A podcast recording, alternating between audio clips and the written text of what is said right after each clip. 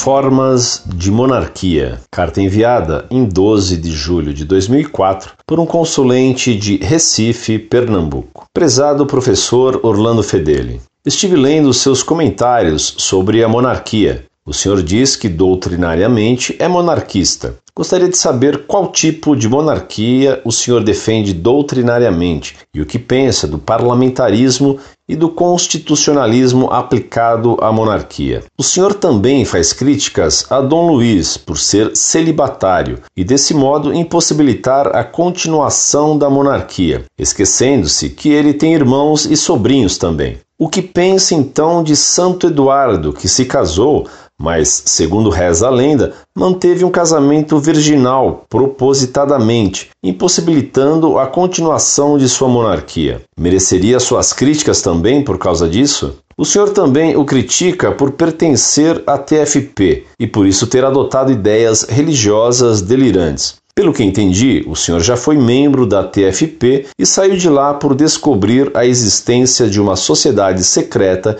que cultua o Plínio. Mas, fora essa sociedade, quais são as ideias religiosas delirantes da TFP? Pergunto isso porque algumas vezes leio a revista Catolicismo e, desculpe-me a ignorância se estiver errado, as ideias religiosas da revista e da Associação Monfort me parecem extremamente convergentes. Eu acho que há que se considerar se Dom Luiz, apesar de ser membro da TFP, compartilha dessa sociedade secreta ou das outras ideias religiosas delirantes antes de o acusar. Talvez o senhor tenha conhecimento dessas coisas e possa afirmá-las com propriedade, mas nesse caso eu gostaria que o senhor explicitasse melhor a relação de Dom Luiz com a TFP.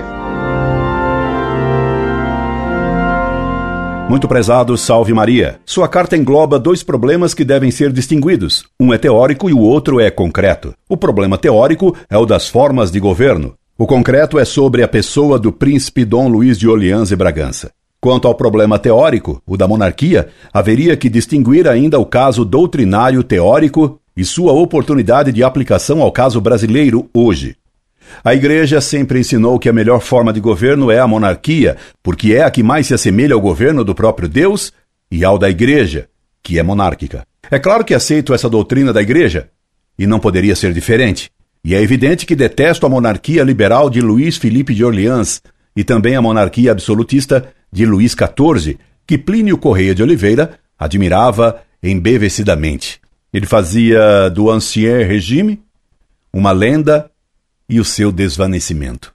Porém, outra questão é se a monarquia hoje no Brasil, em concreto, resolveria alguma coisa. Estou absolutamente convencido que não. Pelo contrário, uma instauração da monarquia só a comprometeria. O problema do mundo hoje é moral e religioso e não político. A monarquia seria um remédio político que em nada influiria na solução da crise atual, que é bem mais profunda do que a política. Só um Papa é quem pode solucionar a crise atual da Igreja e do mundo, porque a crise do mundo provém da crise da igreja. Foi porque o sol da igreja se obscureceu é que a lua, o Estado, perdeu a luz. Doutrinariamente, ainda haveria que repudiar uma monarquia constitucional, tal como é defendida, pelo menos publicamente, pelo ex-TFP e pelos príncipes Orleans, que pronunciam o que a TFP lhes dita, e uma verdadeira monarquia que jamais pode ser uma repetição da monarquia constitucionalista da Restauração, e, pior ainda, da monarquia dos Orleans, traidores da monarquia, em julho de 1830. A monarquia constitucionalista da Restauração nasceu envenenada pelas ideias martinistas. Já o nome Restauração indicava esse comprometimento com a maçonaria martinista. E monarquia constitucionalista burguesa, de Luís Felipe, foi a coroação das ideias de igualdade, liberdade e fraternidade pelo filho de Felipe Egalité. A monarquia constitucional ou parlamentar é um casamento da monarquia católica com os princípios da Revolução Francesa, e isso é inaceitável. Um Orleans pode aceitar isso, um católico de verdade jamais. Foi esse casamento espúrreo e bastardo entre a monarquia e o liberalismo que trouxe o fracasso, a tragédia política e religiosa do século XIX e as hecatombes do século XX. O último fruto dessa capitulação diante dos princípios da modernidade foi o Vaticano II, que foi a admissão de 1789 pelo clero. Se você quiser ler uma obra interessante sobre esse casamento espúreo da monarquia com o parlamentarismo na restauração, leia a peça L'Otage, de Paul Claudel. Quanto a Dom Luiz de Orleans e Bragança, ele foi vítima da TFP e não tem ideia nem do que pensa realmente a TFP, nem do que está implicado nessas questões. E a comparação do caso dos Orleans brasileiro com o Santo Eduardo é descabida, pois no caso do rei inglês havia uma questão de alta santidade envolvida, coisa que está absolutamente ausente do celibato dos Orleans tefepistas brasileiros, que só não se casaram porque PCO fazia restrições ao casamento, uma fassurada, como diziam na TFP, também com base nas ideias românticas de Ana Catarina Emmerich.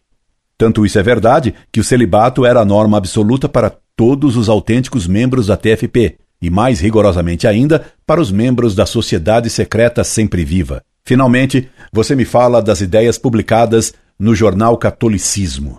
Meu caro, sendo a estrutura da TFP a de círculos concêntricos, secretos, Alguns deles, o jornal Catolicismo é apenas um boletim de divulgação das ideias que a TFP considera bem publicar, para atrair incautos e ingênuos. E eu fui um dos captados por essas ideias públicas ou publicadas da TFP. Outras bem diversas são as ideias ensinadas em Petit Comité, as ideias parâmicas, as que eram proibidas de divulgar de Plínio Correia de Oliveira e que manifestava nas reuniões bem discretas da MNF, reuniões das quais jamais participei, graças a Deus, e das quais soube só indiretamente o conteúdo e só de uma bem pequena parte delas. E o pouco que soube era de um romantismo descabelado e delirante, e dessas ideias os Orleans da TFP compartilham na medida em que são capazes de compartilhar e que os deixam compartilhar. Por último, dou-lhe um conselho. Deixe de sonhar com tronos e príncipes. Lute pela igreja. Estamos no Calvário da Santa Igreja. Ficar sonhando com coroas, dinastias, tronos e cortes equivale à atitude de algum apóstolo que se preocupava em pensar em como seria o reino terrestre de Cristo, enquanto ele estava agonizando nos tormentos da crucificação. Reze e lute, não sonhe com monarquias de qualquer tipo. É o que lhe aconselho, sinceramente. Incorde Jesus Semper, Orlando Fedeli.